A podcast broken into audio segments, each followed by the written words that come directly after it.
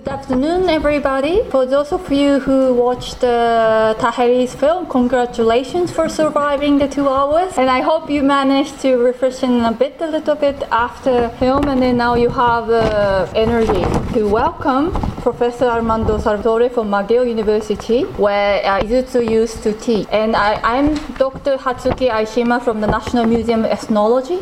Uh, because we invited Professor Salvatore in the context of a workshop, uh, neither near nor far, I would just like to introduce briefly Professor Salvatore before he starts his paper. Many of us who work on modern Islam has been deeply in debt to Professor Salvatore's first monograph, which he thinks is I shouldn't introduce, but I must because I, I'm one of the people who are really in debt to his work. Islam and Political Discourse of Modernity, that was in 1997. And then he has uh, written several works since then, but the recent one would be The Sociology of Islam, Knowledge, Power, and Civility which came out from Blackwell in 2016. And last year, he has uh, completed editing the 10 years, the Wiley Blackwell History of Islam, which came out last summer. For years, he has taught and researched at Humboldt University Berlin, Naples Orientale, in Italy and National University of Singapore, Leipzig University, and so on and so forth. However, it is the first time Professor Armando Salvatore is giving a lecture at Uh, Middle East Center. Antony's College. So please welcome him. Really honored to be hosted by the Middle East Center tonight in this Trinity Term lecture series, and uh, even more, I should say, I'm uh, really delighted uh, to contribute to this uh, project, which has been lasting for a couple of years, and, uh, and the workshop neither near nor far. Again, the Middle East Center, Professor Mignon and uh, Professor Aishima and um, Professor Nishio from the Center for Modern Middle East Studies of uh, Minpaku in Japan. Even more honored to be actually an external member of this uh, Center for Modern Middle East Studies of National Museum of Ethnology. Uh, once we would have said a corresponding member, a member from the outside. And of course, part of this um, collective effort of uh, reviving the legacy of Toshihiko Izutsu, which is both a scholarly legacy and a, an intellectual legacy. Actually, the support I received from, uh, from Minpaku goes much beyond hosting my talk tonight because in a visit in Japan a few weeks ago, I mean, Professor Nishi and Professor Shima were helpful in facilitating contact with some of the key characters that we uh, see in the movie as well. We saw in the movie, uh, we had a fantastic meeting with the, the emeritus um, abbot of the Nara Temple.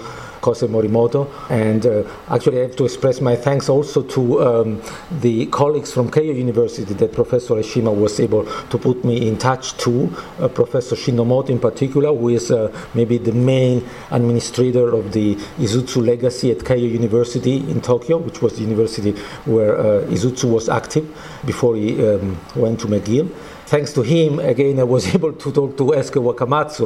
And I think that Eisuke Wakamatsu is really the author, the character, I mean, the scholar and intellectual who, um, I have to say, has helped revive this heritage of, uh, of Izutsu. I mean, I, I, was really attentively and uh, appreciatively listening to the letter, to the uh, message of uh, Taheri, but I think that there is um, much more concerted and converging effort from Iran, from Japan, and also from, uh, from other parts of the world, including McGill in Canada, to uh, reinterpret in a way not to, you know, to enshrine this legacy, but just to make it the source for new ideas concerning even methods, not just the analysis of text, but also methodologies within um, comparative religion and Islamic studies. So I'm, I'm, very much in the spirit, I have to say, for those of you who have watched the movie, that I think that the most impressive contributions um, in this um, sequence of interviews were those of uh, Nader Ardalan, with this uh, Iranian American architect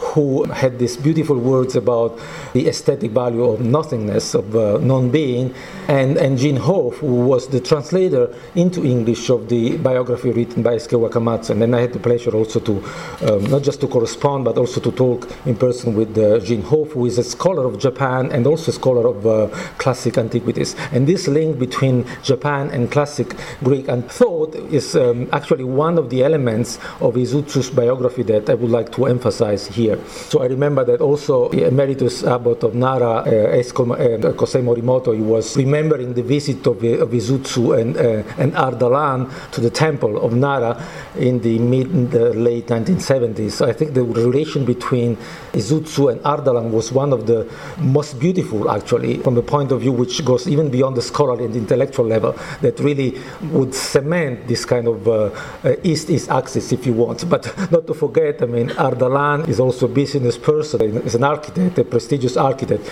Was speaking from uh, Naples, Florida, unlike um, I'm coming from Naples, uh, Italy, actually. So uh, this uh, shows to situate uh, Izutsu in this global intellectual field or map is something that really requires a collective effort and a collective dialogue. And I think that the personality of Izutsu stands out throughout the 20th century for, strad- for straddling multiple borders, we might call the academic study of uh, cultural and religious traditions, in a way that made him also aware, lucidly aware, that the global impact of Western thought on those various traditions and civilizations and the way they are studied and communicated is really was really becoming through his career in life and particularly through this very important decade, which were the 1970s, open to very different and contentious interpretations.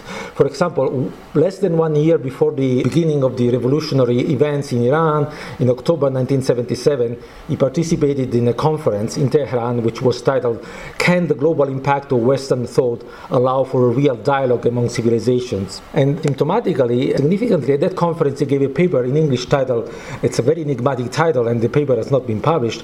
It was just uh, Beyond Dialogue, a Zen Point of View. So this already shows that the personality and the originality, originality of Izutsu goes even beyond what we saw in the movie. I think that for him, the key problem was um, not just the academic power and more generally the definitional power of the West over the East, and we will revisit the I mean, the, the, controversial notion of Oriental philosophy that also the movie tries to address. I think that question, which we are familiar with also because, of course, of, uh, of Ilya Said's Orientalism, is something that Izutsu was in a way also transcending with this idea of a comparative philosophy of uh, religion. And I would say, just by way of introduction, that Izutsu's scholarly trajectory uh, is original exactly for being resistant to the type of uh, quite facile genealogical deconstruction of key Western categories, including religion, which came uh, en vogue in the 1970s and uh, is still very much at the center of the attention nowadays. So it was more on a kind of a reconstructive journey.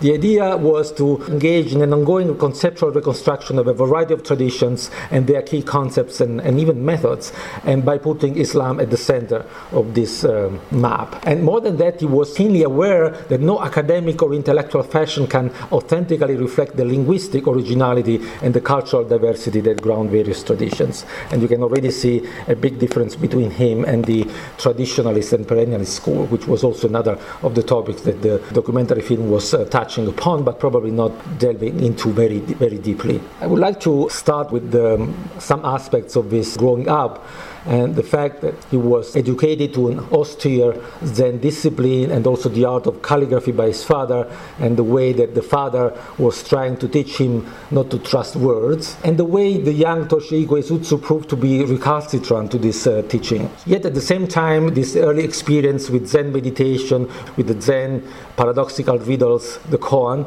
pushed him, by way of contrast, towards studying Greek thought, I mean the classical Greek thought, and in particular to engage the Greek Greek notion of theoria. So this is something that, of course, the movie is not particularly interested in uh, illustrating, but this uh, interest and even obsession with this Greek notion of theoria should be explained here because the meaning of theoria is not theory, actually, or at least not just what we nowadays commonly understand by theory.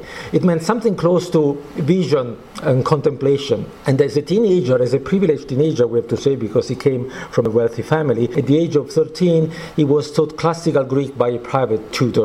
This was in 1927, and this was exactly 10 years before he encountered Islam. This was a very important precedent, as we will see. The movie told us that Greece is the cradle of the West, and the Izutsu had a different opinion on that. But around the time, something else happened, and this was also shown by the movie. He enrolled in the reputed Christian Methodist uh, Aoyama Gakuin Middle School in Tokyo.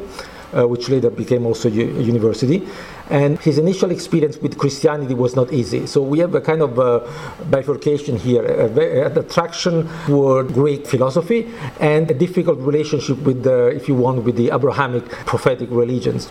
So we saw that the, this, this word of ancient biblical prophets did not make much sense to him initially, and it actually made him sick. Uh, and yet, the first time, and this is uh, something that uh, Wakamatsu shows uh, vividly in his biography, the first time Izutsu read the Gospel of John, he was enthralled by the well known incipit of the Gospel that says, In the beginning was the Word, the Logos. Izutsu recalled this moment of surprise and excitement, so of true revelation, even said. This, this is a something that Wakamatsu called Izutsu's uh, Ur-Erlebnis, so Izutsu's uh, foundational experience that pushed him to study Greek thought and learn classical Greek. Clearly, the first foreign language he was exposed to was classical Chinese from uh, not only Buddhist but also Confucian texts that his father ordered him to read. But at the same time, Izutsu was developing this interest in uh, Greek thought and also the conflicted relationship with the Abrahamic prophecy. And all this overlaid his fatherly Zen education that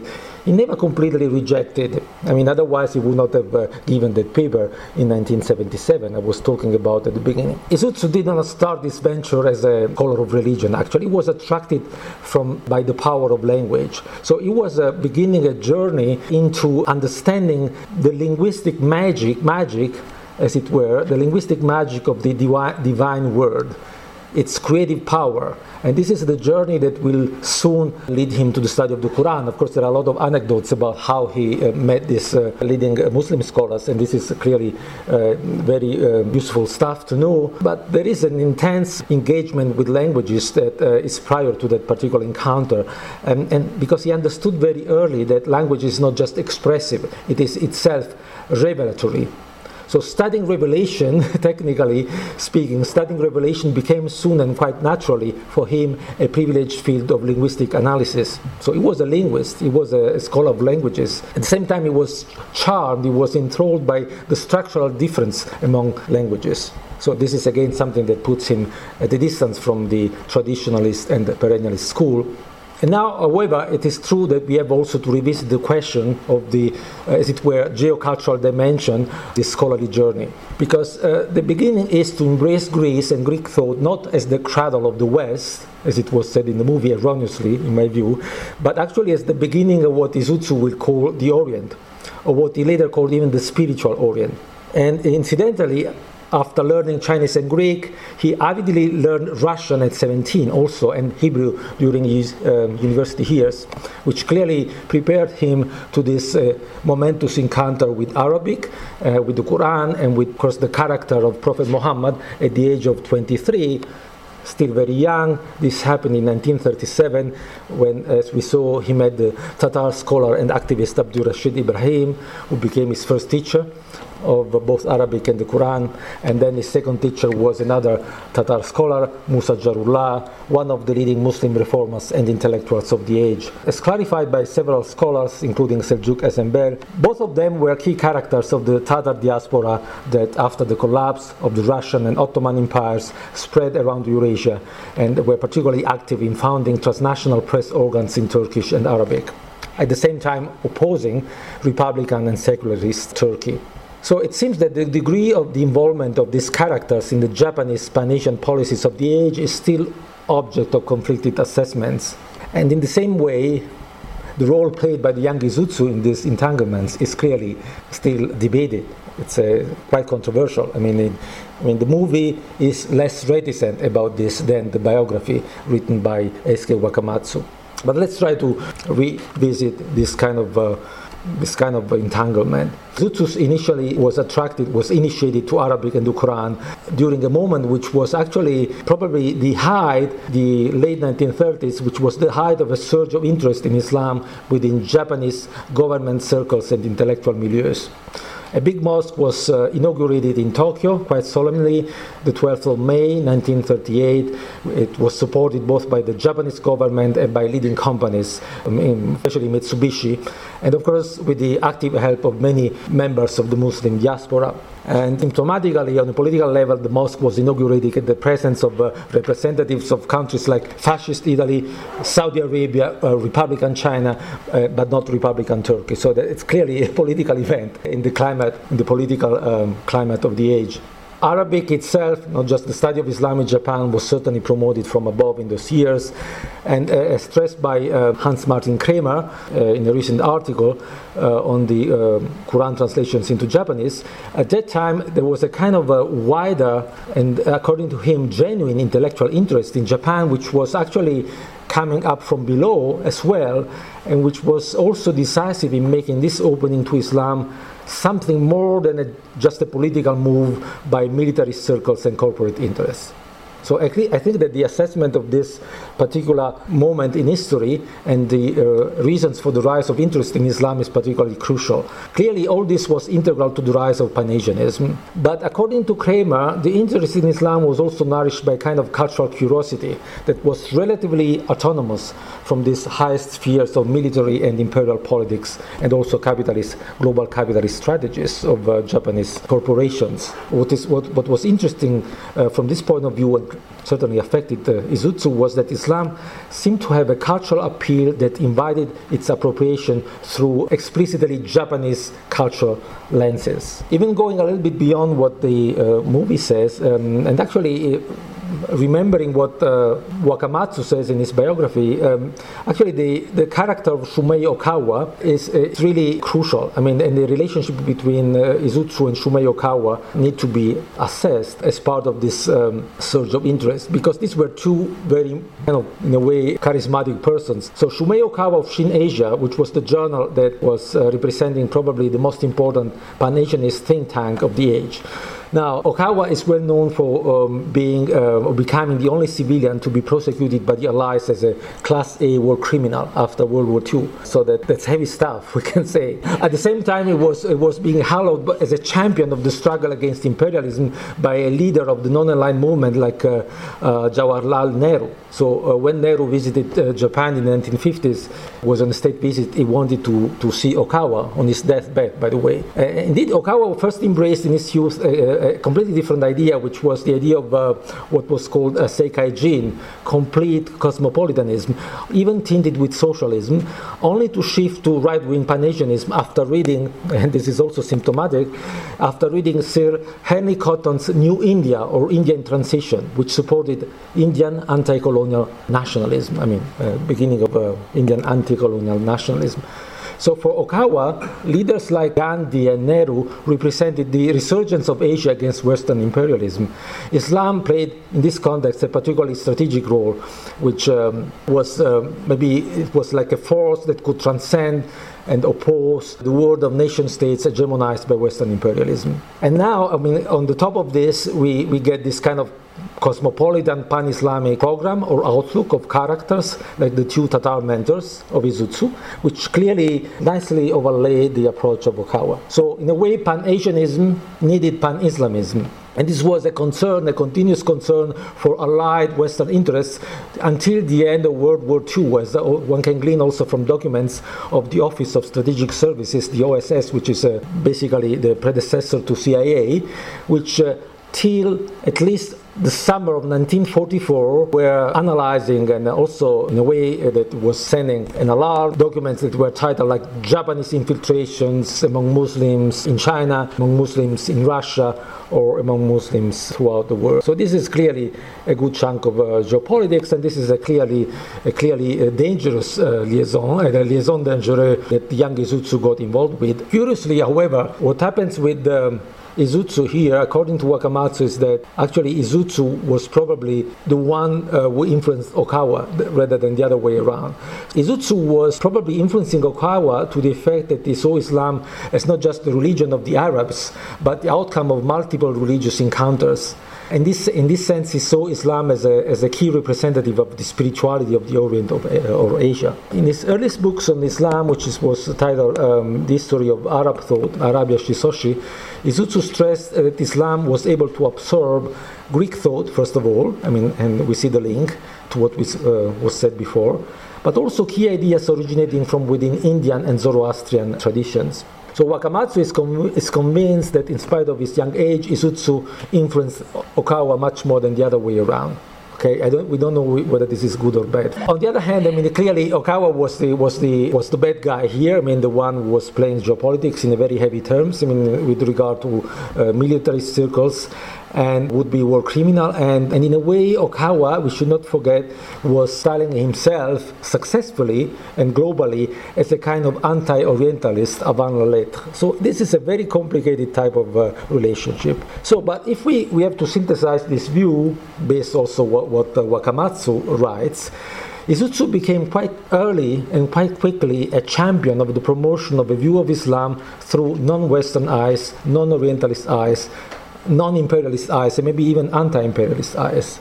A view of Islam, and this is uh, something that should be recalled as the most legitimate successor to Greek thought and to Hebrew prophecy, which is usually what, what the West usually claims. I mean, so Islam is expressing a unique type of ecumenic universalism and particularly by the character of Muhammad, which was the key object of Izutsu's analysis over those years. He also authored the biography of Muhammad. And here, the Orient is not just what lies east of the West and becomes its uh, easy colonial prey.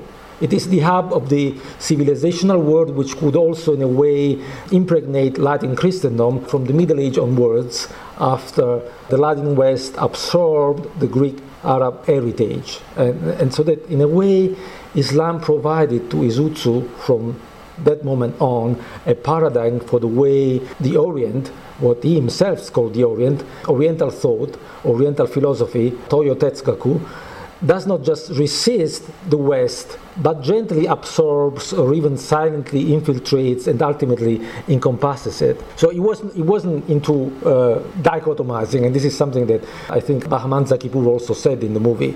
On the other hand, Izutsu's vision was not blindly geopolitical. I mean, the movie at the end uh, tries this kind of uh, exercise of uh, seeing whether this, this kind of philosophy, Oriental philosophy, could translate into, into geopolitics, and clearly it could not. But this was not the interest of Izutsu. It could not, of course, during the war, and it could not after the war until the 1970s, and uh, with his involvement in, uh, in Iran.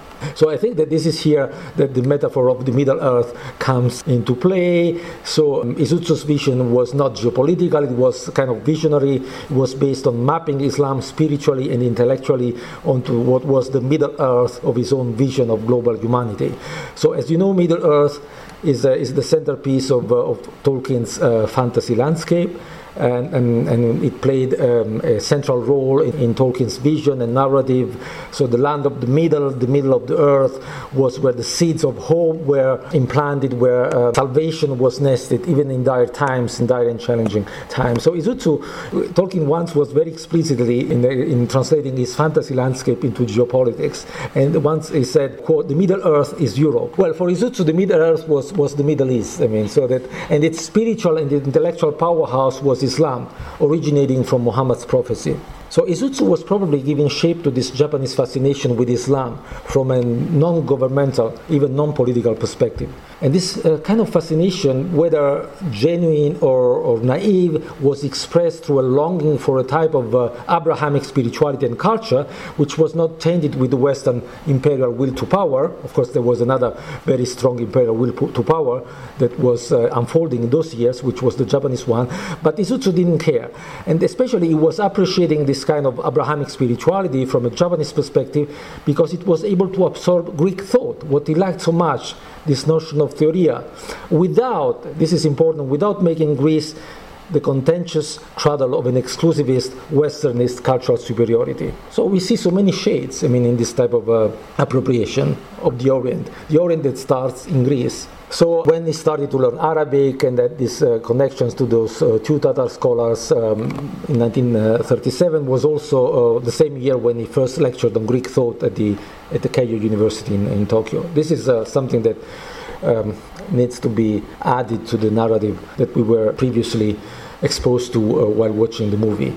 And also, it's very important to see how it shifted from this initial focus on Quran and Muhammad's prophecy very early towards an interest in, uh, Ibn Arabi after reading Asin Palacios' Islamic Eschatology and the Divine Comedy, and something that he did in 1939, just two years after his first exposure to uh, Arabic and Islam. So that the two things, I mean, is uh, even lecturing on Greek philosophy and this uh, study of Islam were unfolding uh, in parallel to each other. So his first essay on Ibn Arabi was published as early as 1944.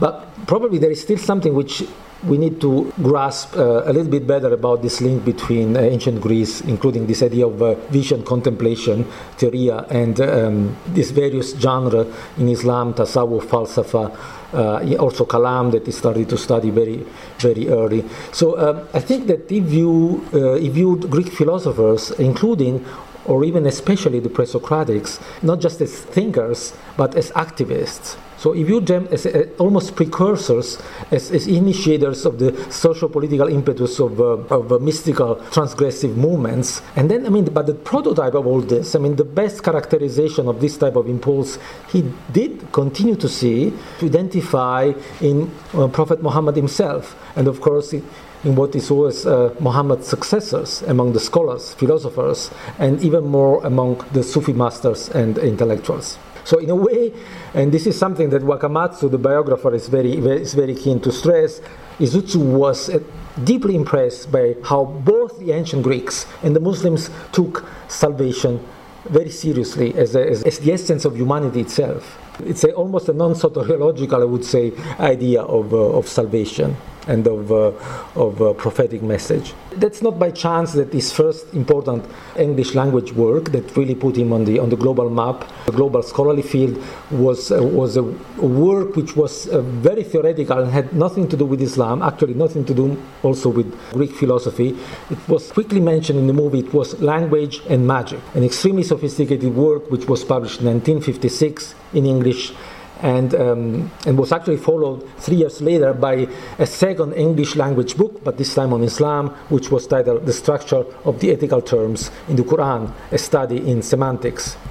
So now it was present on the global map of Islamic studies, and this attracted the attention of uh, Wilfred Cantwell Smith at the time when Smith was himself laboring and working on what be- became his best known book, which is The Meaning and End of Religion, uh, published in 1962. And this is the point where I'm adding some stuff from my own research, also in the archives at McGill. So trying to understand why the hell Izutsu went to McGill and what, what was the role played by McGill in this, in this, uh, in this trajectory, in this um, venture, in this intellectual and spiritual venture. Now, clearly Smith was a key person in this move who was Smith? I mean, we know something about Wilfred Cantwell Smith, about um, his early critique of the notion of religion, of the reification of the notion of religion, but who was he? He was a kind of uh, enfant prodige from Toronto, Canada, who earned his PhD from Princeton with a work on Islam in the modern world. I mean, quite clear as the title. Um, but his background was uh, that he was ordained as a Presbyterian minister and um, even traveled quite early to the Middle East, actually to Egypt. This was the first country he was traveling to because he was Presbyterian, but his mother was uh, Methodist. I mean, he was um, himself engaged in missionary work, so was his mother. So he was seeing his missionary work in pre-partition South Asia in a quite political way. I mean, so it's a, so he was a, a quite sui generis type of missionary. If it is true, and it seems to be true, that he was actually uh, a co-founder of the Communist Party of Punjab. This is Wilfred Cantwell Smith. So then, not by chance, a job as a missionary was withdrawn from, uh, from that particular Presbyterian church in Toronto that was sponsoring him. And this is why Smith became a full fledged scholar and he became the Birks Chair of Comparative Religion, the Faculty of Divinity of McGill in 1949 49 at the age of 33, quite young. He was actually two years younger than Izutsu. And, and he soon engaged in a work on Islam that uh, wanted to be truly dialogic because he was also uh, a, a, harsh critic of, uh, of, British imperialism and colonialism. Actually, he first uh, was a PhD student in, in Cambridge, but his PhD was rejected because it was very critical of British uh, imperialism and colonialism. You can already see some, some convergence between these two characters. But the idea of, uh, of making the work on Islam truly dialogic by Smith um, was intended from the beginning as remedying to the limits of uh, both Eurocentric religious comparativism and also of Islamic studies as the Western objectifying study of Islam and Muslims. So, I mean, the intentions were very good actually, and in a way, really converging with some elements of Izutsu's interest uh, in Islam that we just saw. Now, in 1952, Smith created, founded the Institute of Islamic Studies at McGill out of a rib of what was at the time the Faculty of Divinity. And he did so with the support of the Rockefeller Foundation, which is not bad for, not bad for a former communist. So Wilfred Cantwell Smith, of course, became, I mean, he, there was a change there, clearly. I mean, his, his, brother was actually also Marxist and communist. He was posted in Moscow uh, during the, the purges of, of Stalin's times, and clearly, they, I mean, they, they shifted, I mean, both he and his brother. But uh, on the scholarly side, Smith literally invented the North American version of Islamic studies in a climate which was clearly a climate of Cold War influenced, Cold War influenced institutional initiatives at the academic level as well. So clearly founding and funding the IIS, which is the acronym for, for the Institute of Islamic Studies, only one, one S short of ISIS. Founding and funding IIS was a move quite in line with, the, with this academic climate, which was clearly heavily uh, influenced by Cold War imperatives. However, the IIS was not the typical American area studies enterprise. So Smith uh, really wanted uh, to help Muslims to modernize their faith. I mean, these were uh, very much his words, not mine. And he did so by investing into the idea of a kind of heuristic and methodological dialogue among scholars.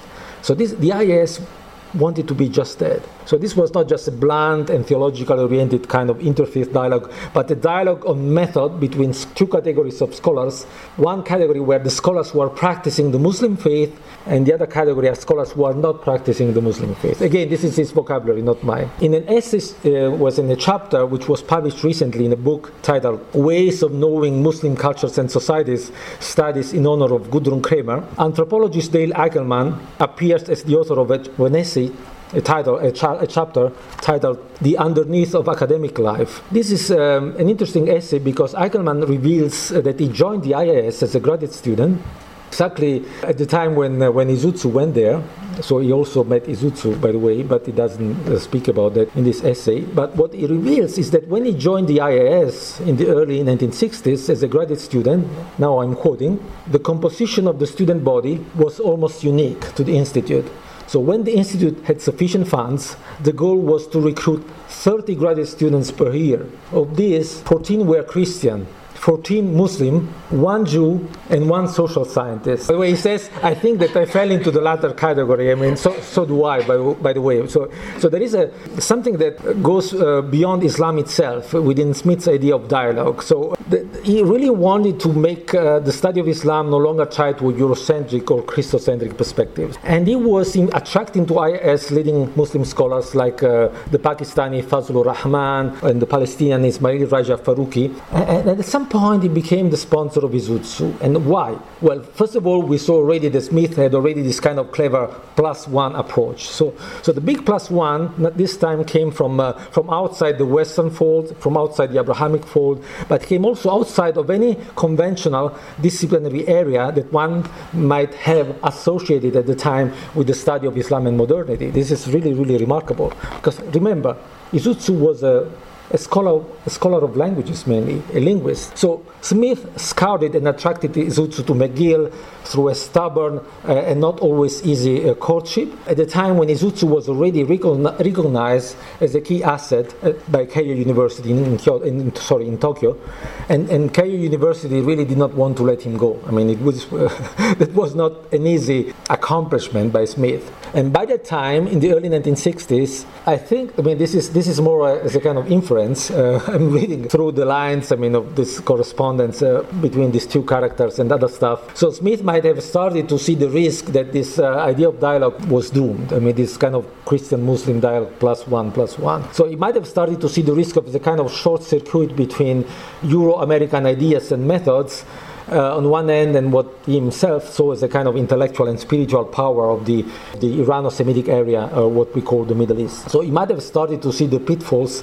of this uh, scholarly dialogue underlying IIS. He might have seen the danger of, of this uh, mutually mirroring game of uh, gauging and critiquing relations, similarities, and divergences between the Latin West, Latin Christianity on the one end, and the Middle East and the wider Islamic realm on the other. So he wanted just to break through this um, project that was uh, maybe starting to crumble. So he wanted really to uh, play a new card. I mean, and make the study of Islam really open to a kind of approach which is different from old style Orientalism, but also from old style comparative religion. So this, this was a kind of self-feeding, self-referential loop that he thought Izutsu might break. And clearly, Izutsu's um, linguistically gifted analysis of uh, Quranic keywords and conceptual networks seemed to uh, promise to do exactly that. And so when, when Smith was writing his main work, which is The Meaning and End of Religion, he was really explicitly seeking Izutsu's advice. I mean, after all, was, Smith was uh, working and laboring on this notion of religion and trying to deconstruct it, but, but he was also trapped within this uh, Western notion of religion. So Izutsu might have been the kind of unique joker, a wild card in, uh, in expanding and breaking through the, this, this stale scholarly dialogue and also deprovincializing it from, from this uh, short circuit. He wanted to make this dialogue truly global. And the only problem is that during the time at McGill and after that, um, the Izutsu card went even wilder than Smith could anticipate. So uh, Izutsu became a very autonomous player. One probably anecdotal part of this entanglement is that so Izutsu was granted himself a grant to travel through um, different countries, starting from the Middle East and through Europe and finally North America. I mean, the sequence of this grant that was um, also mentioned in the movie, also coming from the Rockefeller Foundation, was uh, he went to Egypt, then Syria, Turkey, Germany, France, England, Oxford Canada McGill, and US Harvard. Remarkably, this was the first journey ever Izutsu undertook outside of Japan, so which he started at the age of 45. It seems that, you know, in order to become truly cosmopolitan, you you better stay at home for a while. you don't venture out of your country right away. But it's remarkable that not only the awarding letter by the Rockefeller Foundation presented him as a scholar of languages. It's not that you know Rockefeller Foundation was very interested in this kind of a Cold War humanities, as it were. So what, what, what kind of linguists uh, do, I mean, to help that kind of project? And in spite of that, he got this uh, scholarship as a, as a scholar of languages, as an expert in linguistics. But also, curiously, this is how Smith introduced Izutsu to Sir Hamilton Gibb, which was perhaps the very embodiment of old-style Orientalism before Izutsu visited Gibb at Oxford. Uh, because interestingly, in the letter, Smith wanted to reassure Gibb, saying that this uh, gifted Japanese scholar of language of languages was way better than those Oxford philosophers of language. I don't know if he, he meant Wittgenstein, I don't know. But also so much better than those weird American behavioralists. And, and, one other aspect which is really remarkable in this context, it's okay, Smith was trying to get the best out of Izutsu when he was completing his manuscript on the meaning and end of religion. And clearly, the ambition of Smith was not just to focus on, on Abrahamic religion. So he was starting to pick Izutsu's brain on, uh, on East Asian uh, religions and traditions because uh, he suspected, Smith, that maybe the notion of religion over there is slightly different. I mean, it's not really matching the Abrahamic notion of religion. And this was the time when Smith was becoming obsessed with with his own theory that was called the strong adjective and weak name theory of religion and being religious. So the idea was based on Smith's view that religion as a noun is weak, it doesn't, it's incommensurable, it's, it, cannot, it cannot be used for comparison among various traditions, okay? But he was convinced that the adjective religious being religious is most, almost like you know the importance of being Islamic. You know, in Shahab Ahmed, for him it was the importance of being religious. I mean, the adjective was important. He thought that the adjective religious covers individual religiosity, individual faith, and this was a strong concept, which is much more suitable to facilitate comparison among several traditions. Clearly, Izutsu you know, said actually, you know, it, was, it doesn't really work like that because Smith asked him what happens in East Asia, and then Izutsu said, look, he was doing this very gently very elegantly, but he was also very sharp and far from reticent in telling Smith, without risking, without fearing to risk offending his, uh, his, his, newly found and certainly very powerful global academic sponsor. Izutsu told Smith that actually this distinction between strong adjective and weak name, religious versus religion, made little or no sense from an East Asian perspective. So basically, Izutsu at this point stands out as somebody who has a completely different concept and take than Smith and probably than anybody else in this kind of Western study of uh, comparative religion on the question of the mutual translation and commensurability among the key concepts of different religious traditions. Interestingly, when he published the structure of ethical terms of the Quran in 1959, I mean, right before starting his uh, journey, Izutsu wrote that uh, he saw his own book as a quote, a case study of semantic sociology or semantic hermeneutics of civilization, unquote, more than a study of the Quran per se. I think that was an extraordinary innovation for the Orientalist method of the time, but also for the Orientalist specialization on what we call Islam as such. So instead of applying methodology, methodologies of text criticism to Islamic materials, the Quran became for him the main terrain for producing an original method of analysis, which one could also, in principle, apply elsewhere, both east and west of Islam. Now, I mean, we come to the, I mean, one of the, there are two final chunks we, um, we also saw in the movie, the uh, Tehran branch of IIS, and then what happened after Izutsu went back to Japan. Clearly, Izutsu was bringing such ideas to the intellectual life of McGill's Tehran branch, I mean, McGill's IIS Tehran branch.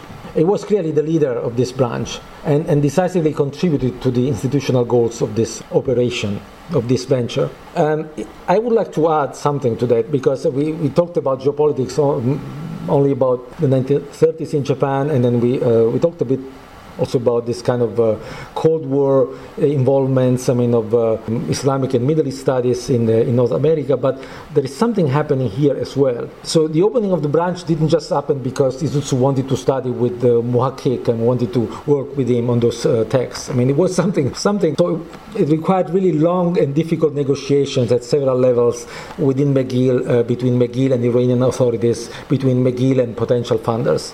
So they even involved direct talks between the IS director of, uh, of the time, Charles Adams, and the Shah of Iran personally. So the Shah visited McGill's IIS twice in 1965 on the occasion of a state visit to Canada and 1967 on the occasion of the World Expo in Montreal.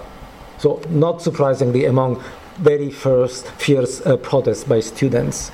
So 1967 was just one year before 1968. The IS nowadays uh, still details with pride on its website the story uh, and also the accomplishments of this Tehran branch. It's true that Muhakkik cooperated with Izutsu in Tehran, particularly on editing and sometimes also introducing, annotating, and translating classical Persian texts published in the series Silsila Danishi Irani, Wisdom of Persia. Okay? And some of these texts, by the way, have been digitized and are freely accessible through the IIS uh, website today, if you are interested. And Izutsu clearly was, was devoting most of his work power to this branch. He was allowed to stay there for more than half of the year. In that sense, he was really instrumental in establishing a strategic cooperation between the West and the Middle East within Islamic studies, just to put it bluntly. But as the movie showed, I mean, in that, sense, the movie really tells the truth. The result was uh, actually something else. I mean, the, uh, apart from these quantifiable um, accomplishments in terms of, of uh, editing text, I mean, the result intellectually and even in a way politically was a strengthening of the East-East relationships between the core and the hub of the Middle East, you know, Iran and East Asia, under the umbrella of what Izutsu, and this is uh, important to revisit, and this is my, the last part of my talk, because that's also a very controversial intellectual question, what Izutsu started to call a meta philosophy of Oriental thought. So there is something that goes beyond discrete non-Western traditions that can be reconstructed in the form of a meta-philosophy, making all these thinkers and uh, ideas contemporaneous to us. I mean, this was said in the movie in a quite nice way. Interestingly, by the way, Izutsu started to talk about this meta-philosophy of Oriental thought before going to Tehran. So he started to talk about that during the kind of normal years in McGill, before the founding of the Tehran branch. So Izutsu was already very conscious of, uh, of the way his project can take advantage of, of this mutual mutual involvements between the West and the Middle East. So, in a way, the founding of the Tehran branch was certainly the expression of a pattern of. Uh, of academic cooperation that we might even call the Cold War humanities. You know, there was a talk about Cold War social sciences. Okay, this is the, an example of Cold War humanities. I mean, making deals with the Shah. So there are leading Western academic administrators in charge of institutes and programs negotiating directly with high administrators and even royalties from the Middle East with the goal of opening up spaces and opportunities for research and influence in the region. Okay, Izutsu was clearly part of that. He was the leader of this Tehran branch. In a way, we might even th- th- uh, think, uh, think, that he was uh, used for that type of projects, right? On the other hand, Izutsu was already working at his own ideas. I mean, trying to develop this meta philosophy of Oriental thought. So by the time of the opening of the Tehran branch, Izutsu was already a global superstar, and he had started to be a regular lecturer at the prestigious, uh, if controversial, Eranos meetings we saw uh, taking place every August in Ascona, Switzerland, in tandem with scholar who from 1975 became also his colleague at this imperial Iranian Academy, Henri Corbin, and other characters, other also controversial characters like uh, Mircea Eliade and uh, Gershom Scholem. I think this needs to be said in order to deflate the hyperbole that Izutsu went to Iran just because of the attraction and blessings of Iranian Islamic scholarship and culture. So, while such a state of grace may actually have materialized uh, and also enriched Izutsu's own um, trajectory and stay in Iran, I think that Izutsu did need a footing in Iran to crown his own approach to Islam as the Middle Earth of his own project of Oriental philosophy. And McGill did provide him this footing. As you can see, there are a lot of cross currents here. It's very difficult to just uh, give a unilateral reading saying this was instrumental to, to that and not the other way around.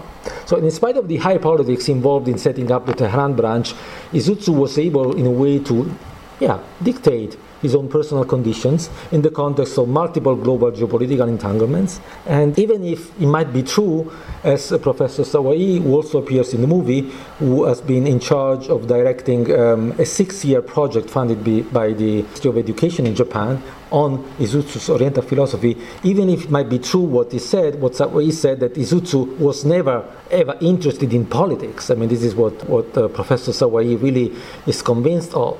On the other hand, maybe by not being interested in politics, Izutsu managed to gently but firmly turn the table on this kind of Cold War humanities that underlie the opening of this uh, Tehran branch. And in this sense, whether he wanted it or not, he was in a way, the author of a political move. So Izutsu was never ever interested in uh, even alluding to the vocabulary of geopolitics to formulate his project of redesigning the map of global intellectual history uh, by putting Islam at its center.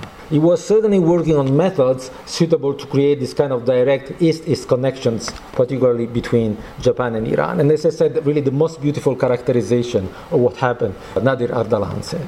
so they, when they were, in a way, trying to understand how this idea of, uh, of, of uh, non-being translates into beauty by visiting mosques in, um, in Iran, in Isfahan, and by visiting together also temples and gardens in, in Kyoto and surroundings in, in Japan. So this, this is probably the best example of this, uh, how this project unfolded. So not by chance the most beautiful words in the movie are, in my opinion, those of Ardalan. Izutsu was very conscious of the inner diversity of what he called the Orient. Uh, but long prior to the publication of Orientalism by, by Said, Izutsu was also keenly aware of the fact that the West had systematically appropriated the Orient to itself since the late Middle Ages, starting with Greece itself, I mean, which was in a way westernized, and going into the building of Oriental studies where obviously Arabic played a strategic role historically. So I understand that the project uh, which this workshop is part wants also to verify whether knowledge transmission between the Middle East and East Asia was uh, mainly mediated by the West or not. And we can say that in the case of the operations of McGill's IIS Tehran branch, Izutsu was able even to effect a kind of a Aikido-like move, namely to use the power of Western academia to promote a project that was basically alternative to the Western intent although probably not necessarily antagonistic to it. I mean, different but not antagonistic. So I'm not saying that, I don't know, just to use the vocabulary of, uh, of Tolkien, I mean, the imagination and the fantasy world of Tolkien. I'm not saying that uh, Frodo Izutsu had to be lured into by the ring of uh, Sauron Smith to murder McGill in order to destroy the ring of Orientalist scholarship. Of course, this would be too much to say in order to liberate the spiritual Orient from the disciplinary straitjacket of Western Orientalist scholarship. So this was not so strategic as, a, as in the uh, fantasy landscape of Tolkien's narrations. We can say, however, again, I mean, and this is um, by way of conclusion, um, to go back to the initial fascination of the young Izutsu, that he was really trying to deconstruct this kind of Western logocentric power. I mean, this is the vocabulary also of the age, the 1970s, you know, Deleuze, Derrida, that the logos, the creative power of the word, which was also so important for Izutsu's um, foundational experience, this, this, kind of salvific logos was no longer to be considered the token of, uh, of a Western hierarchical and imperial discourse.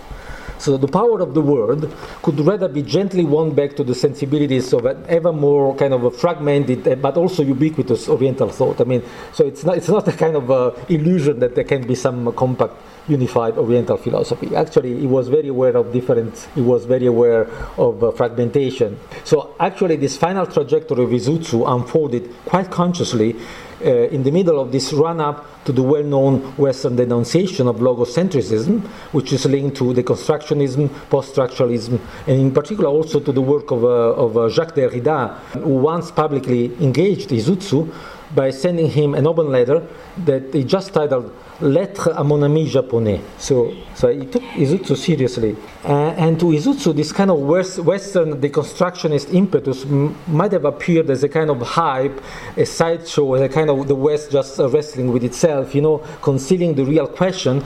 So, which was for him always the question of how language express uh, humanity or human consciousness, something that is so best developed in Islamic philosophy, if I might use the word, but also in uh, esoteric Buddhist philosophy, something that never appears in the movie. I mean, there is just some talk about Zen. But actually, this was uh, the last shore that Izutsu was moving towards, really, in his last years in Japan. So, a kind of reconciliation, in, I mean, in terms of what he saw as a kind of a structure, um, synchronization of Oriental philosophy between Islamic philosophy and esoteric Buddhist philosophy. And this is exactly what was talked about about nothingness and mu that becomes a kind of constructive force of history.